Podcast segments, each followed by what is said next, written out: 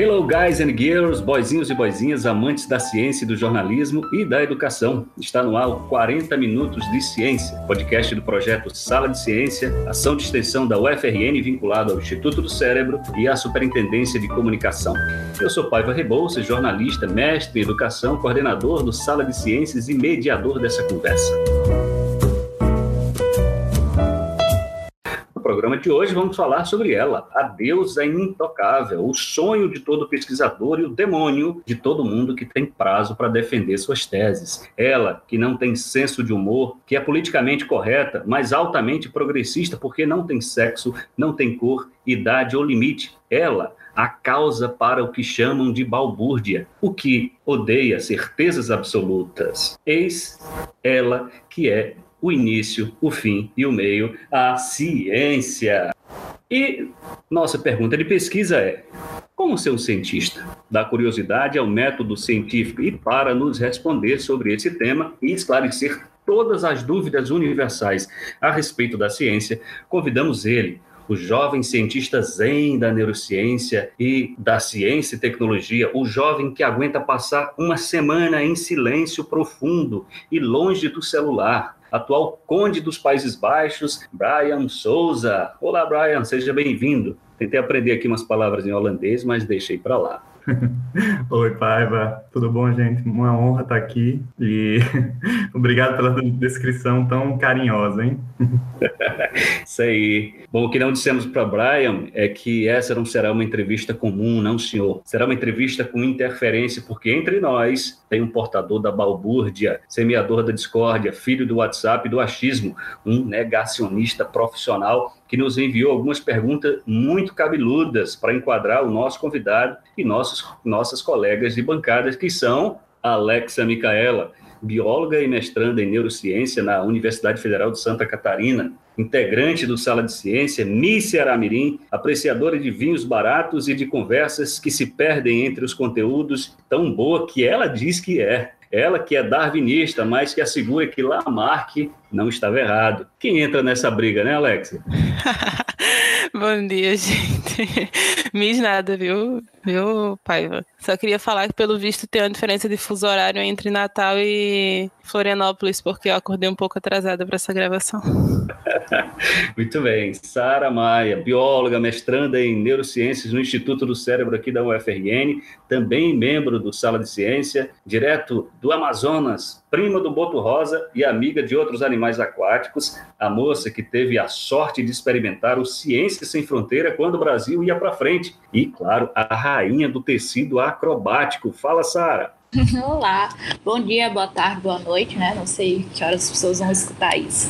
E muito obrigada pelo convite. Tudo bem. Aline Brito, graduada em Biologia, estudante de jornalismo pela UFRN, membro do Sala de Ciência, apaixonada por lagartas e outros invertebrados lentos. É também agente de saúde, está aqui para explicar a esses biólogos de laboratório como é a vida lá fora. Diz aí, Aline. Bom dia, pessoal. É um prazer estar aqui participando dessa, dessa atividade maravilhosa. E vamos tocar o terror no Brian hoje. Isso aí. Maria Veríssima, estudante de audiovisual da UFRN, membro também do Sala de Ciência, direto do Rio de Janeiro, com um gosto por fotografia, filmes e fantasia e ficção científica, mas não se deixe enganar pela falinha doce que ela traz aí, porque ela é feminista e não leva desaforo para casa. E aí, Maria? Oi, gente. É um prazer estar aqui. Muito bem. Bom, depois de apresentar toda a galera e dar um tempo para o Brian comer um bolinho especial, né, sentindo o cheiro do Mar do Norte, vou apresentá-lo melhor para quem está nos ouvindo. Graduando em Ciência e Tecnologia pela Universidade Federal do Rio Grande do Norte, possui mestrado e doutorado em Neurociências pelo Instituto do Cérebro, também aqui da UFRN. Já atuou em projetos de extensão relacionados às manifestações da cultura popular, população em situação de rua e vulnerabilidade social e divulgação científica.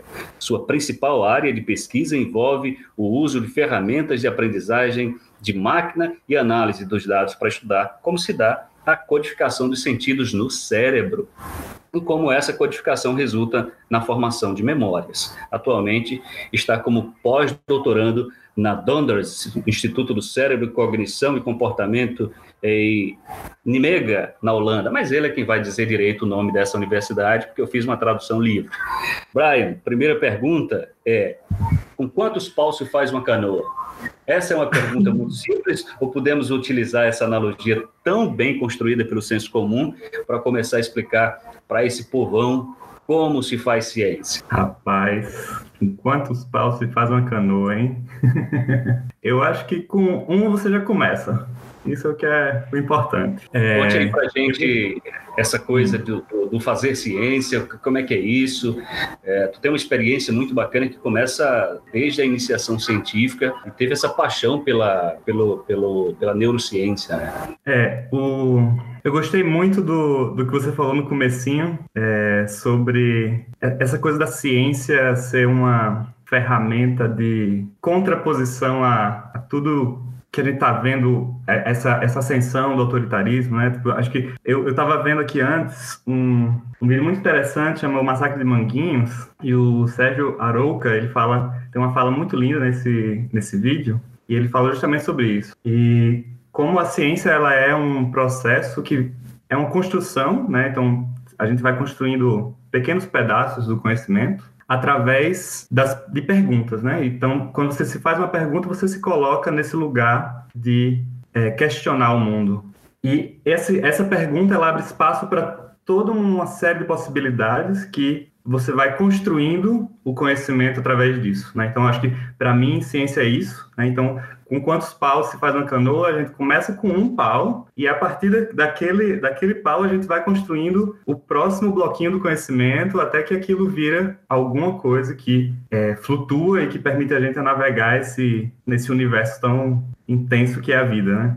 Eu gostei muito do que, do que você falou, Brian. Eu fiquei pensando eu gostei muito dessa essa iniciação. Acho que com um pau a gente já está começando a fazer essa canoa. Mas muitas vezes todo o nosso mestrado, nosso doutorado é só um pauzinho desse para essa canoa da ciência. Você acha que os cientistas que estão fazendo mestrado, doutorado, iniciação científica, eles têm noção que é só um pauzinho que eles estão contribuindo e se eles se dão por satisfeitos com isso ou se eles já idealizam que o mestrado e o doutorado e as pesquisas que eles fazem vai ser um barco inteiro para a ciência. Muito boa a sua observação, Alex, porque eu acho que é fundamental a gente como cientista e é, também a sociedade, né, entender muito bem a diferença entre os tipos de ciência. Então a gente ao mesmo tempo que a gente tem a ciência básica que ela está muito mais distante né, de aplicações so na sociedade, a gente tem também a ciência aplicada. E outros tipos de ciência, ciências translacionais, por exemplo,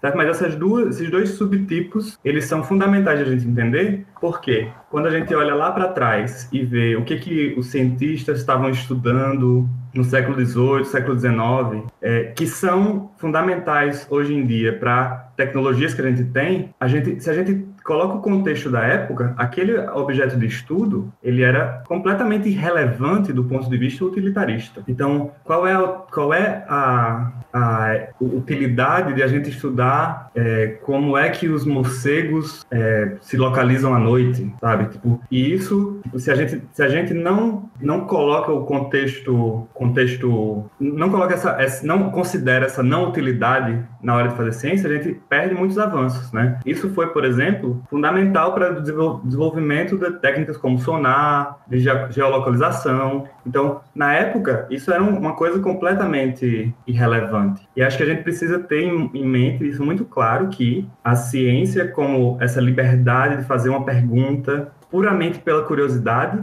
ela é muito importante também. E aí, do outro lado, a gente tem a ciência que é feita com um propósito específico, uma utilidade específica, né? Então, a gente tem também as ciências que são, ah, vamos estudar como é que essa droga aqui funciona, ou como é que esse vírus funciona, né? Ou uma bactéria, e vamos tentar criar um mecanismo para combater essa doença, né? A gente tem agora a importância desse tipo de estudo para o combate ao coronavírus. Então, é, essas duas, esses dois tipos de ciência, eles são importantíssimos e é necessário a gente entender que nem tudo tem que ser, tem que seguir essa lógica utilitarista. É difícil no começo e é difícil a gente perceber isso e perceber como o nosso pequeno grão de areia do conhecimento ali vai ajudar o mundo, né? E às vezes é muito difícil olhar para frente e perceber isso, mas acho que a gente precisa ter um fazer um trabalho de conscientização tanto dos cientistas quanto da sociedade dessa importância, né?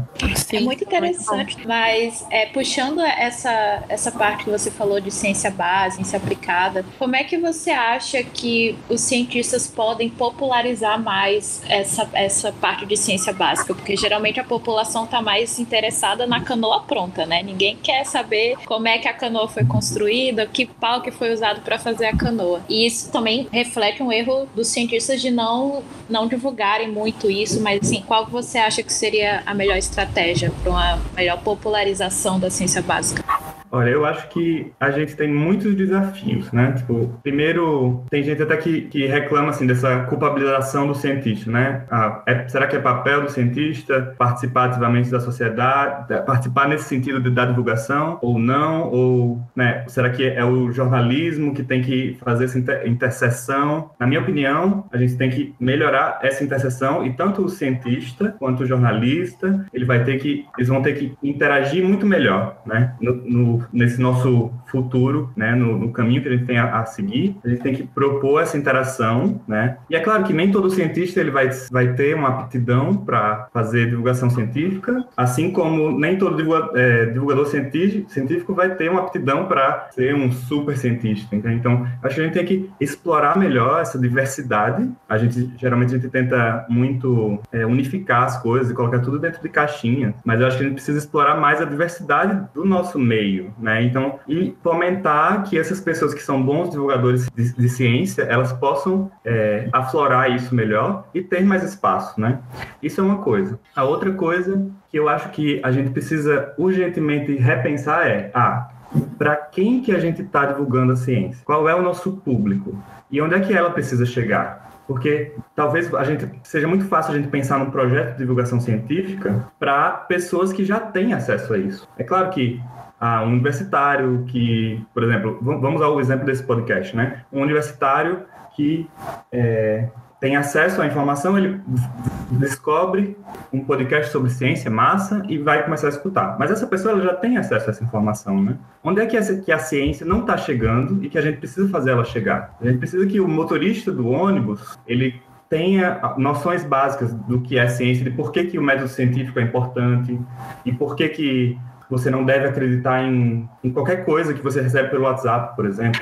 Por que, que tem coisas que fazem mais sentido e outras que fazem menos sentido e por que, que a gente se baseia em evidências. Então, qualquer pessoa tem tem a capacidade de entender isso. E a gente precisa fazer com que esse conhecimento ele chegue realmente na população, né?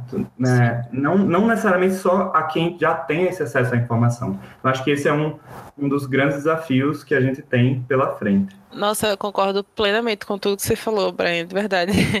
É, parece que tirou ideia da minha cabeça, assim, uma ideia que eu nem sabia que existia, mas muito bom. Brian, tem uma pergunta. Eu fico imaginando, né, quem está ouvindo a gente, o que está passando pela cabeça.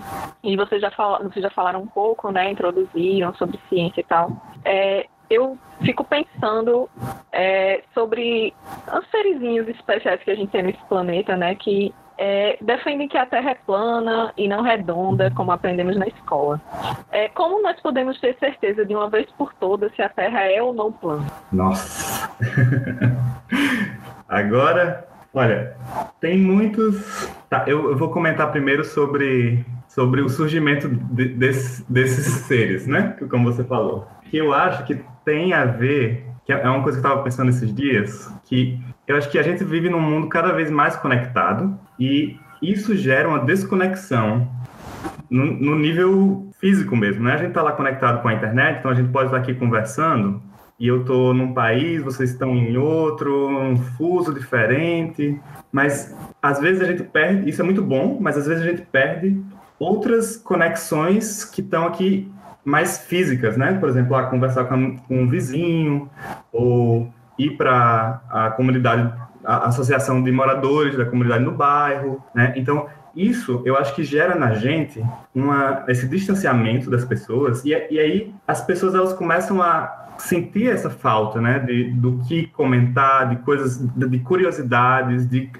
coisas de serem ativas em algo. E aí eu acho que quando surge uma teoria, né, por exemplo, ah, a Terra é plana, né, uma conspiração de que o homem nunca foi ao espaço e é tudo mentira.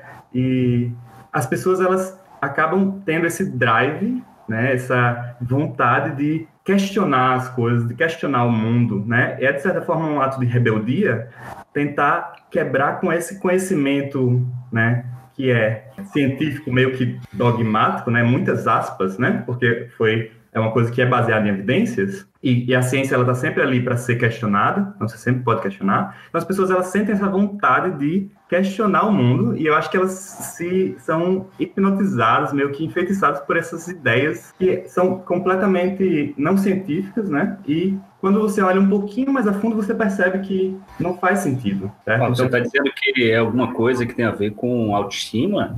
Eu acho que não autoestima, mas eu acho que o, o, meu ponto é, eu acho que essas pessoas, elas têm esse, essa vontade de questionar o mundo e de curiosidade que está sendo mal aproveitada, né? E aí, por a gente viver num mundo tão desconectado, elas acabam é, usando isso, né? Elas acabam sendo fisgadas por esse tipo de conteúdo que não tem, às vezes, fundamento nenhum.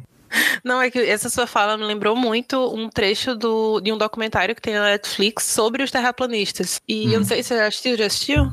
Não, acho que não. Nossa, me lembrou, me lembrou bastante, assim, que fala bem nisso, que eles têm uma essa capacidade curiosa que a gente não aproveita direito, né?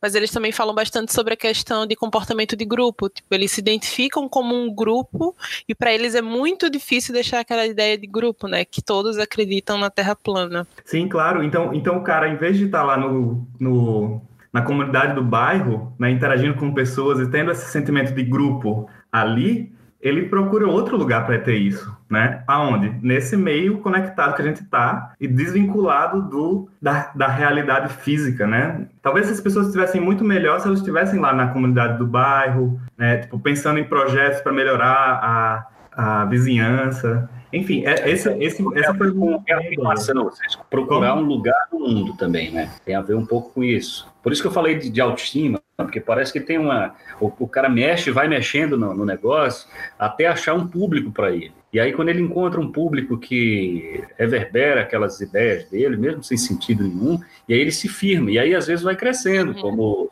tem gente que está crescendo aí, enfim, muito grande, como algumas pessoas que eu não, não gostaria nem de citar aqui. É, Pois é, então eu acho que a gente, a gente tem um potencial muito grande, né? É claro que você pode olhar pelo lado negativo, é horrível, né? Que você tem essas fake news e essas teorias todas surgindo, mas eu acho que a gente pode, é, ter, a gente tem um potencial grande para aproveitar essas, essa curiosidade, né? E aí a gente tem que trabalhar isso e pensar outros, me, outros meios de usar isso. É, mas assim, é, eu não sei direito como colocar. É, esses movimentos, eles acabam chegando num ponto meio fanatista, assim. É, e até mesmo, eles estão é, pesquisando modos de provar que a Terra é plana, usando eles como exemplo. E, tipo assim, eles não conseguem provar, sabe? Então, eles não conseguem superar isso. Por que eles não vão em busca de outra coisa, assim? É, eu acho que a gente tem um problema aí de viés de observação, né? Eu acho que muitas pessoas têm... É, elas vão lá, se fascinam pela teoria do terraplanismo, por exemplo, e aí vão investigar a fundo, descobrem que não era, e aí elas simplesmente deixam de falar sobre isso. Inclusive tem um cara que tem um canal no YouTube que ele era terraplanista, e aí depois, tipo, ele, ele fez um canal no YouTube só para mostrando, é, mostrando experimentos e falando sobre como era furado, tudo era furado. E ele mesmo, tipo, assume, né, que ele foi terraplanista. Eu acho que é uma coisa muito difícil, né, você assumir que você teve uma visão errada do mundo e foi seduzido por uma coisa que não faz o menor sentido, sabe? Então acho que isso dificulta a gente perceber essas pessoas. Mas é claro, elas estão lá tentando arranjar um barco para ir para o limite da Terra, né? E esse barco, se ele passar desse limite, ele vai cair num vão, né? Porque a Terra é plana. Elas estão atrás disso, né? Para provar. Eu acho que. É, tipo, desculpa, Alex, você sabe aquela aquela imagenzinha do, do, do, do pica-pau, né, no Nicarágua, o cara descendo do barril. Uhum. Vem essa daí. Não, eu só ia comentar. Agora. Isso que o Brian falou, da pessoa não abrir mão do pensamento, porque ela vai ser julgada como errada, isso está muito ligado ao que nós, cientistas, também fazemos. Não necessariamente cada um de nós, mas a comunidade científica, porque se alguém chega para essa comunidade falando eu fui terraplanista, a pessoa vai olhar para você já lhe julgando, sabe? Então é muito, deve, ser, deve ser realmente muito difícil para uma pessoa dessa é, sair de um grupo que aceitou o pensamento dela para outro que vai estar tá julgando o tempo todo, sabe? Sim, claro. Isso foi que foi conversado. Agora tem um pouco a ver com a pergunta que eu estava aqui guardada, me coçando para fazer. É, então, Brian, a partir disso que tudo que a gente falou, é, é possível refutar a ciência sem utilizar o método científico? E o método científico científico ele serve para todo e qualquer estudo? Eu acho que isso deve ser dúvida de algumas pessoas que podem estar ouvindo, né? Existe alguma alternativa à ciência que conhecemos para testar uma hipótese? Peraí, mas peraí, peraí, porque a Aline, a Aline está botando dificuldade na conversa, viu, Brian? Primeiro ela trouxe, ela antecipou a discussão aqui do nosso do nosso terraplanista intruso. E aí, antes de você responder essa, essa pergunta, que é uma pergunta chave da Aline, eu vou aproveitar para trazer as, as questões do negacionista. Então, se você está sentado, por favor, permaneça. E aí, por favor, me dá uma música de suspense, porque é hora de trazer essa intervenção que vem desse especialista de WhatsApp. E aí, o que, que ele está dizendo? Mandou dizer para a gente, para lhe dizer, Brian, diz que não gosta muito de você, diz que não tem cara muito boa. Mandou dizer o seguinte: que o mundo parece plano, então logo deve ser plano. Essa é a hipótese que esse terraplanista defende, tá? É, e diz mais, viu, Brian? Diz que vocês cientistas que ficam defendendo vacina, vocês estão querendo implantar um chip ah, na corrente sanguínea das pessoas para que a China e a Rússia é, possam é, comandar a vida de vocês. O que você tem a dizer sobre isso? Tem argumentos muito simples para provar que a Terra não é plana, certo? Então, tem o argumento lá do, do barco se afastando no, na linha do horizonte, né? Quando você vai perdendo o barco de vista, quando você está olhando para o mar e o barco está indo, né? Para alto mar, esse barco ele vai, é, você vai vendo ele descer um pouco, né? Então, quando ele, a última coisa que você vê dele é o topo do barco. Né? Então, esse é um argumento né, que, os, que se usa para refutar muito fácil, facilmente o terraplanismo. terraplanismo né? É, e existem outros também, né? É, tipo, por exemplo, ah, o homem já foi à Lua e já viu que a Terra é redonda. E tem como provar que o homem foi para a Lua. Primeira vez que, que o homem. Que... Tudo coisa de cinema, isso aí, viu? É, outro, outro plot de cinema, isso aqui, né? É. Mas é, é, tem como provar que o homem foi à Lua, porque tem um aparelho lá que eles deixaram, que, lá na Lua, que reflete é, a luz, né? E aí você pode fazer experimentos com, se você souber as coordenadas desse aparelho, né? E aí você manda um laser para lá e o laser reflete de volta porque tem um espelhinho e, enfim, tem jeito de provar que o homem foi para a Lua e que viu que a Terra era redonda, entende? Então, é, se você olha o, a sombra que o Sol faz em dois cantos diferentes, né? Você consegue calcular é, na mesma hora, né? Se, se, você tem acesso a essa sombra e você vê, ah, eu tenho um ângulo do Sol aqui, um outro ângulo ali, eu vou conseguir calcular até o, o diâmetro da Terra com isso, né? Então, é, eu acho que essa questão está fora de, de questionamento, assim, se a gente vai atrás um pouquinho, a gente consegue muitos detalhes, né? E aí, o, o detalhes refutando essa hipótese, e aí tem uma coisa que é muito importante é, lembrar é que sempre que a gente tem duas explicações e uma é mais, muito difícil, né, muito complexa, e outra é muito mais simples, e elas, essas duas explicações elas têm o mesmo o mesmo jeito de a, a, o mesmo resultado, né, a mesma como dizer, o, elas explicam tão bem quanto os dados, né, o que a gente consegue medir a gente, é claro, vai ficar com a explicação mais simples, né? Então, para explicar terraplanismo, a gente tem que dar tantas voltas para poder soar minimamente aceitável e ainda tem coisa que refuta. Né? Então, mas, mas Brian, peraí. Então, é, uma explicação mais simples seria: você está construindo nanopartículas para colocar em vacinas e essa nanopartícula ser, na verdade, um chip para controlar a mente, seria uma resposta mais fácil do que um anticorpo para prevenir determinadas doenças? Não, então, a gente tem que ter. Tá, indo para a questão das vacinas, qual, quais são tem, temos duas hipóteses aqui, né? Então, a uma tem o. A gente está tentando fazer um anticorpo para curar essa doença. A outra, a gente está tentando fazer uma nanopartícula para controlar todo mundo. Quais são as evidências para cada hipótese? Né? Primeira coisa. Existe alguma evidência de que as pessoas estão fazendo nanopartículas para controlar as pessoas? É possível. Primeiro, primeira pergunta: é possível controlar pessoas com um chip? Como é, como é que um chip funciona para controlar uma pessoa? É, você está pensando que é uma pessoa é que nem um computador? A pessoa não é que nem um computador, certo? Primeira coisa. Como, como seria esse mecanismo? Gente, ninguém sabe. Ninguém, ninguém, quando fala dessas teorias, ninguém explica como seria esse mecanismo. Ou se explica de maneira muito superficial.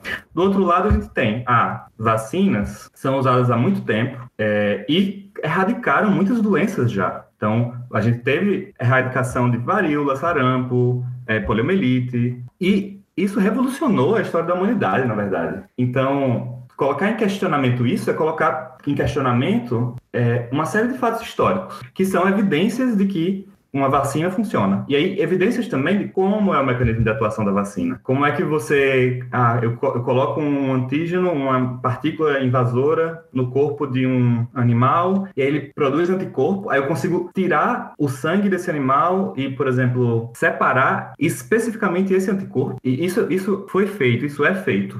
E a gente tem como tem evidências sobre como é o mecanismo que, em que isso acontece. É claro que a ciência ela está sempre, ela é sempre passiva de questionamento, mas questionamento baseado em evidência. Então eu posso sempre questionar um, um, um, um conhecimento científico quando eu tenho uma teoria que não se encaixa com novas evidências. Né? Então eu tenho novas evidências é, que não se enquadram na teoria que eu tinha, é, e aí isso cria um desafio para a teoria. Então como é que a gente vai modificar essa teoria que, de forma que a gente explique tudo que já foi, né, todas as evidências que essa teoria já explica, e mais além, essas novas evidências. Então, por exemplo, isso aconteceu para explicar como que, que o, o, o, sistema solar ele girava em torno do Sol. Então, a gente tem evidência, antigamente se, se pensava que o, o centro do sistema solar era a Terra, e surgiram mais e mais evidências de que, não, talvez o modelo funciona muito melhor se o Sol estiver no centro. E a gente consegue prever coisas que com o modelo onde a Terra está no centro, a gente não consegue prever. Ah, então, eu acho que, que talvez a grande questão aqui é, bom, a gente está falando de método científico, de ciência, de evidências, etc., porque a gente está, vocês cientistas, a gente divulgador científico, e a gente está um pouco próximo. Mas eu não sei se as pessoas exatamente, a, a grosso modo, a, a galera que está começando entrando na escola agora, o pessoal que não teve oportunidade de estudar, sabe exatamente como é que isso funciona. Então aí, Aline, você pode trazer de novo a sua pergunta para a gente gente. E aí, essa pergunta da Aline, é, é, eu queria que, que, os três respondessem, os três cientistas. Sim, gente, por favor, né? Temos pessoas super importantes aqui, ciência, cientistas. É, a pergunta é, assim, para o Brian e para quem quiser mais, né, intervir também, por favor. Então, eu tinha perguntado, né, é, se é possível refutar a ciência sem utilizar o método científico. É, e o método científico, ele serve para todo e qualquer estudo? Existe alguma alternativa à ciência que conhecemos para testar uma hipótese? Tudo bem. Brian, você pode começar explicando o que, que bexiga é método científico?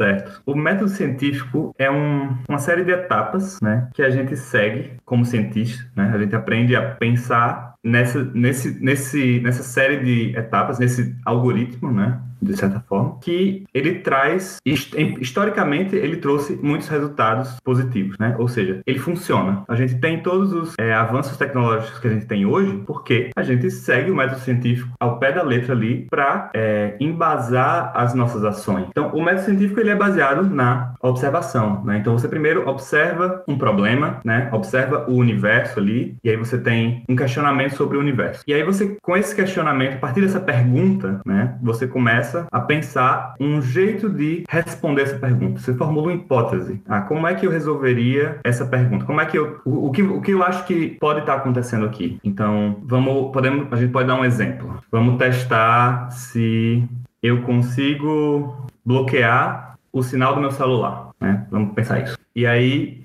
a primeira, a primeira coisa é como é que isso funciona, né? Como, como qual é o mecanismo por trás né, do celular receber o sinal. Existem. E aí a gente pensa, ah, vamos tentar um, testar uma hipótese aqui. Será que se eu, que o meu celular ele funciona recebendo ondas eletromagnéticas é, e essas ondas elas podem ser bloqueadas? Tá, essa, essa é, é a minha pergunta. Agora vamos à hipótese. Ah, será que se eu colocar o meu celular embaixo de muita roupa, eu vou conseguir bloquear é, esse sinal? Então, essa é a metodologia para tentar responder, em parte, aquela pergunta. Né? Então, eu vou lá, coloco meu celular embaixo de muita roupa e não bloqueio o celular, não bloqueio o sinal. Aí eu vejo que ele ainda tem o sinal ali. Então, eu testei a minha hipótese né, com um método. E aí, a partir dessa, desse, desse teste de hipótese, eu tenho resultados e eu analiso esses resultados. O que, que eles significam? Né? Significa que eu não consigo bloquear o sinal do meu celular? Não. Eu não testei outras coisas, né? Significa que se eu colocar uma roupa em cima do meu celular, ele ainda vai tocar. E aí, o que é, o método científico faz? Ele lhe dá esse, essa série de, de, passos, né? Então, primeiro a observação, você cria a sua, sua hipótese, você pensa no método para testar, você testa a sua hipótese e aí você analisa o resultado.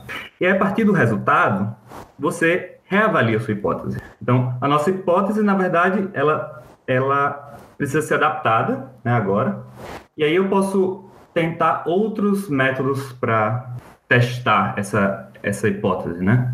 Então, pra, pelo que eu estou entendendo, é, conheço um pouco, mas assim, para tentar, vamos para ser didática, tipo, eu acho que, pelo que estou entendendo, quer dizer, passa por um processo de experimentação, ou seja, eu vou experimentar para ver se aquela coisa funciona. É, e aí, enfim, agora baseado é, em determinadas regras pré-estabelecidas. É mais ou menos isso, Alexia?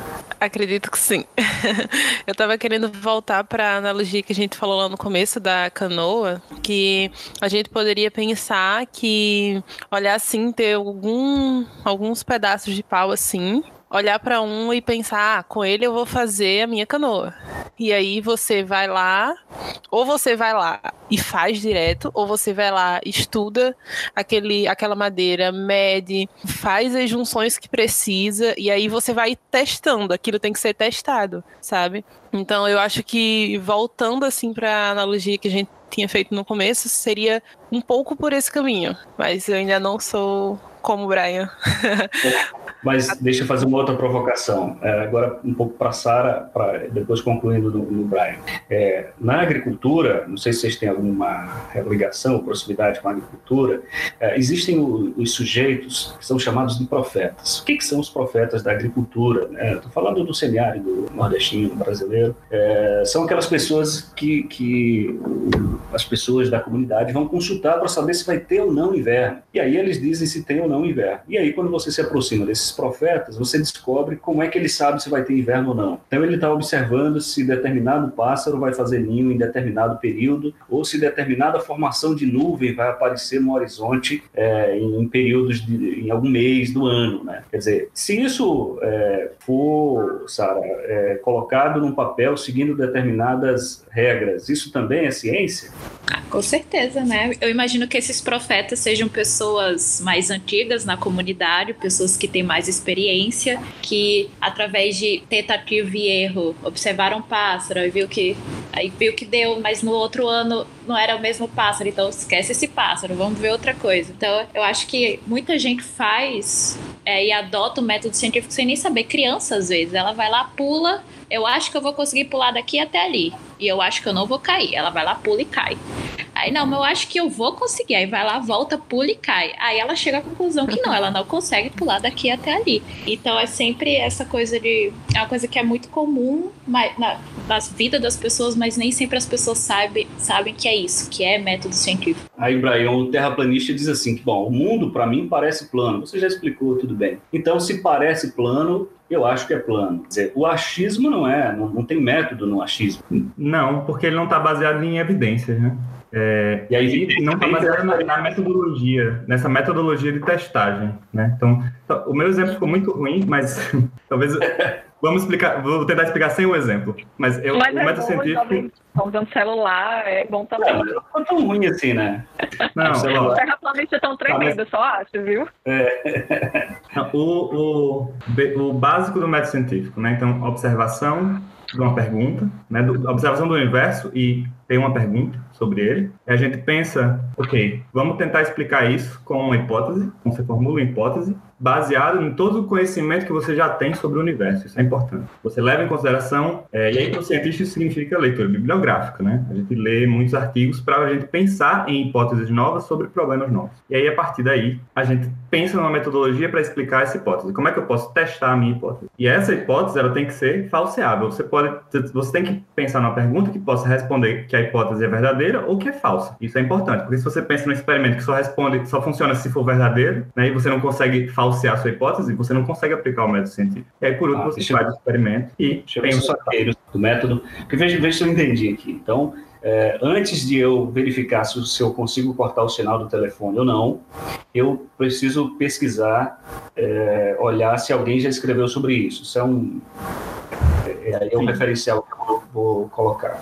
E aí, é, procurei, e aí eu digo, pô, ninguém nunca tentou impedir que é, se cortasse o sinal do celular cobrindo ele com um monte de roupa. E aí eu vou fazer isso. E aí isso aqui eu posso chamar isso, é, lógico, a gente está simplificando, mas a gente pode chamar isso de, de tentativa e erro, mas de método, seguindo essas regras. Isso. É, você comentou que, tipo assim, não adianta você usar o método científico pensando em já concluir determinada resposta. Mas você acha que às vezes a pessoa pode estar tão focada em conseguir uma resposta específica na, na sua pesquisa, no que ela quer descobrir, que ela acaba deixando outras coisas passar, outras evidências? Com certeza, eu acho que é um, é- acho que assim a gente falha às vezes em entender que a ciência ela é- está mudando o tempo todo, né? O conhecimento está sendo sempre questionado. Quando você faz um experimento e você você tem exatamente a resposta que você esperava e aquilo deu certo, pronto, você explicou a sua hipótese com aquele mecanismo, parou ali. A ciência ela só avança através de questionamentos. né? Então é, às vezes a gente está muito focado, ah, eu acho que é assim, eu acho que é assim, eu acho que é assim, e falha ao ver haver outras possibilidades, né? É, e aí é, é um viés, né, que a gente tem que ter cuidado para não sofrer, né? Então sempre ser muito crítico, né, com os nossos próprios resultados. E, minha gente, você estava pensando que a ciência era fácil? Não é fácil. Não é assim que se faz ciência, só é machismo, né? Então, a gente está aqui no 40 Minutos de Ciência, que é o programa que nunca termina com 40 minutos, e a gente está conversando com o Brian Souza, que é neurocientista, mas a gente está com outros cientistas e pesquisadores aqui também, divulgadores científicos. E aí o nosso tempo já passou dos 40 minutos, então a gente vai abrir um pouquinho agora é, queria que vocês falassem em pouco tempo, é, começando aí pela, pela Sara, como é que foi, como é que é a sua experiência em relação à, à pesquisa científica e o que, que você faz? Tá. Minha experiência, eu acho que ela começa, como eu falei, desde cedo, desde criança, né? A curiosidade de criança, de querer sempre aprender coisas novas. E no colégio eu tive muita dificuldade também em escolher uma disciplina só que eu gostava. E aí eu vi que na biologia eu podia estudar várias coisas diferentes. E aí, desde, desde o primeiro semestre na universidade, eu já fui me fiando em, em PIBIC, em CIC, em começar a, na prática, né? Tentar fazer ciência. É, é para falar mais o que, pai? É isso. Alexia, e aí, sua experiência? Você que aí deixou o, Nordeste, foi para o Sul do Brasil. Eu acho que tem uma semelhança com a da Sara, né? Que eu, eu, durante o ensino fundamental, gostava muito da parte de ciências. E durante o ensino médio, decidi fazer biologia e eu decidi ser professora também. Então, eu fiz módulo de licenciatura. E aí já entrei na, na graduação, indo para o laboratório. É, como é, voluntária, né? Não tinha bolsa, eu só fui receber bolsa no meu último ano de graduação. Mas mesmo assim, fiquei dois anos no Instituto do Cérebro, onde eu conheci Brian, Sara, Paiva, pessoas maravilhosas. Depois eu prestei seleção para mestrado, mas por conta de bolsa, né, eu tive que tomar decisões e terminei vindo para Santa Catarina. E hoje em dia eu trabalho com um modelo animal de uma doença neurodegenerativa chamada doença de Huntington. E é isso aí, tipo, começa desde cedo e não para nunca. E a Aline? A Aline fez biologia, formou, é, tem diploma de bióloga, é, é, trabalha com saúde pública, né? e aí de repente resolveu fazer comunicação. Que transação é essa, Aline? A minha trajetória eu acho que é mais louca ainda porque é, eu tenho sede de aprender também. Eu não me contento só com a graduação, né? Se eu tivesse uma vida assim de séculos, eu faria uma graduação de cada vez, se eu pudesse. Mas enfim, a gente não pode. Então, eu percebi é, na biologia ainda e fortaleci isso depois que eu terminei a graduação, que eu sou apaixonada por comunicação e comunicação eu tenho contato com todas as áreas. Eu acho que é a que me deixa mais, me faz sentir mais completa, né? É por isso que eu estou agora no jornalismo e espero seguir aí pro resto da vida sempre aprendendo. Eu estou sempre aprendendo o tempo todo com todo mundo que está ao meu redor. Adoro. Sempre aprender é também coisa de cientista, né? Maria, você é de audiovisual e uh, você já tinha tido contato com ciência, você tem interesse de seguir carreira acadêmica? Como é que tá essa coisa na sua cabeça? Você está no finalzinho do curso, né? Olha, essa questão mais da carreira acadêmica eu não sei, não posso garantir, porque eu gosto muito da, da parte prática da, da minha área. Mas é, eu, eu sempre considerei uma pessoa muito curiosa, sabe? Foi, era uma coisa que sempre me chamava muita atenção. Mas é, eu até que gosto bastante. É isso. Bem, é, todo curioso é um, é um cientista em potencial. Conte aí para nós rapidinho como é que foi a tua experiência. Eu já falei um pouco, mas tem uma coisa, de onde surgiu essa coisa de você nascer dentro da ciência? Olha, para mim, eu lembro o primeiro livro que eu li, com, sei lá, quatro ou cinco anos, né? Eu estava lá no recreio do Jardim de Infância. Quando eu terminei de ler o livro, é, eu me empolguei porque foi o primeiro livro, né? E era sobre Galileu Galilei. E aí, desde então, eu sempre tinha essa coisa de, ah, vou estudar é, o céu, vou estudar as estrelas, vou estudar né? E aí, ao longo dos, dos, anos, isso foi mudando, mudando, até que chegou não na, nessa complexidade que é o, o, céu, né, do lado de fora, mas essa complexidade que é a nossa cabeça. E aí acabei me entrando nesse universo que é a neurociência. E é Sabe muito... que essa sua explicação... Ah, pode, pode continuar, desculpa. é muito... É, é muito bom desenvolver essa curiosidade, sabe? Porque a gente não precisa ser acadêmico para ser cientista. É, é, claro que eu me achei nesse meio, mas assim, como a Maria estava falando, né? A, a, curiosidade de você ir lá e ah, vou aprender como é que funciona esse programa aqui de edição, ou vou aprender é, sobre tal assunto que me interessa, né? Essa curiosidade é, o, é o, a sementinha que move todo cientista, né? E nós somos no cotidiano cientistas também. Né? Então, é, quando uma coisa não funciona e a gente, ah, por que, que não funcionou? Vamos testar isso, vamos testar aquilo. A gente está empiricamente ali aplicando o método científico, como Sara falou, né? O, o, quando a gente vai observar que, ah, nesse, ou, ou, você falou, né? Quando, ah, esse ano vai chover ou esse ano não, talvez essa pessoa observe empiricamente, né? Alguma coisa ali que traz para ela esse conhecimento. Né? E às vezes está aplicando o método científico sem nem perceber. Muito legal. Agora, sabe que sua fala me trouxe duas referências, né?